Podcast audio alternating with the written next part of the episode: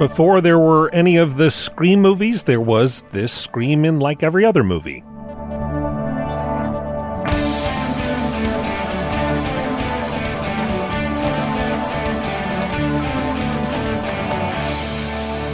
It's time for Cool, Weird, Awesome, a scream of a podcast. I'm Brady. It's Monday, April 10th, today in 1921, the birthday of Sheb Wooley. By name, he's best known for a hit novelty song in the 50s called The Purple People Eater.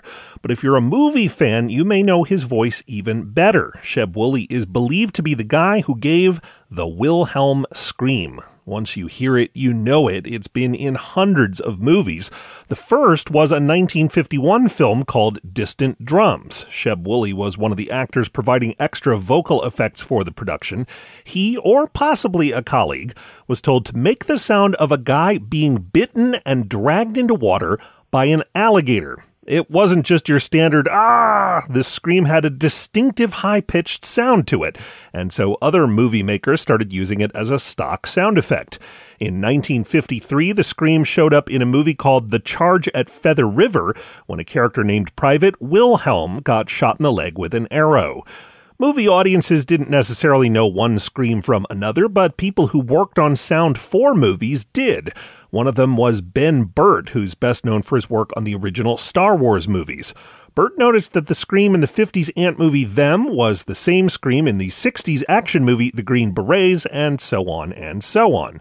He traced the sound back to its earliest appearances and nicknamed it the Wilhelm Scream after that character, Private Wilhelm. Then he added it into Star Wars. You can hear one of the stormtroopers give that legendary yelp as he falls into one of the big ventilation shafts in the Death Star.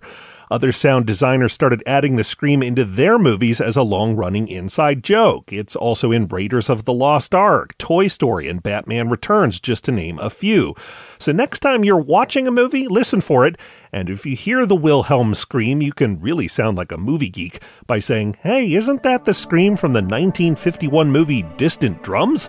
You can learn more about the history of the Wilhelm scream at coolweirdawesome.com.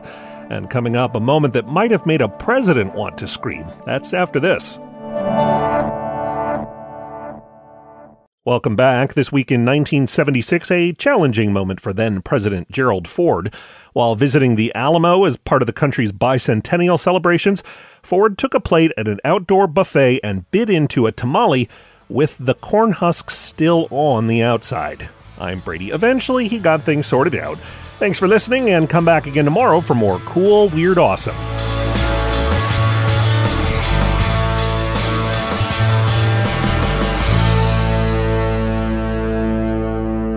Another helpful Brady Carlson project.